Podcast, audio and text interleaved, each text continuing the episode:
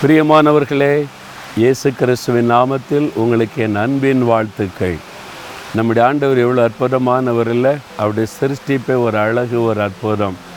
அவ்வளோ அற்புதமான தேவன் உங்கள் கூட பேசுகிறார் கைப்பிடித்து நடத்துகிறார் என்றால் எவ்வளோ பெரிய பாக்கியம் இல்லையா?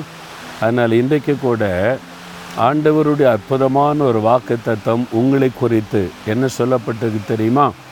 ஏசை அறுபத்தி ரெண்டாம் அதிகாரம் மூன்றாம் வசனத்தில் நீ கத்தருடைய கரத்தில் அலங்காரமான கிரீடமும் உன் தேவனுடைய கரத்தில் ராஜமுடியுமாயிருப்பாய் கிரீடம் ராஜமுடி தேவனுடைய கரத்தில்.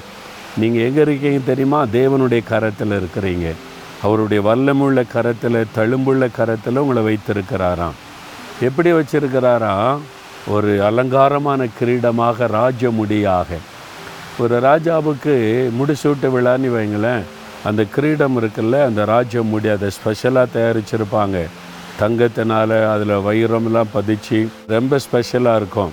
அது ராஜாவுடைய தலையில் வைப்பான் அதான் அவருக்கு கம்பீரமாக அழகாக இருக்கும். ஆண்டவர் உங்களை எங்கே கொண்டு வைக்கிறார் தெரியுமா? உயர்ந்த இடத்துல. ஆண்டவர் உங்களை வந்து ஒரு பாதரட்சை வைக்கிறேன்னு சொன்னாரா? இல்லை.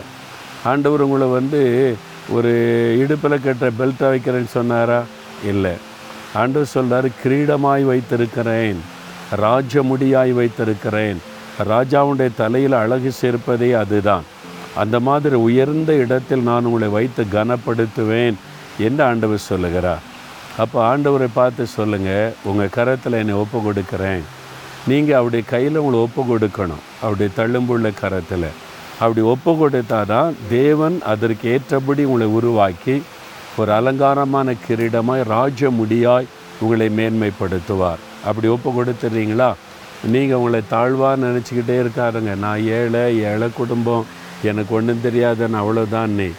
தேவனுடைய கரத்தில் மாத்திரம் ஒப்பு கொடுத்து பாருங்கள் அவர் உங்களை எவ்வளோ மேன்மையான இடத்துல வைக்கிறார் என்பதை காண முடியும். ஆண்டவரே உம்முடைய கரத்தில் நான் என்னை ஒப்பு கொடுக்கிறேன் நீர் என்னை அலங்காரமான கிரீடமோ ராஜ முடியுமாய். என்னை மேன்மையாய் வைக்கப் போகிற அன்பிற்காக உமக்கு ஸ்தோத்திரம் ஸ்தோத்திரம்.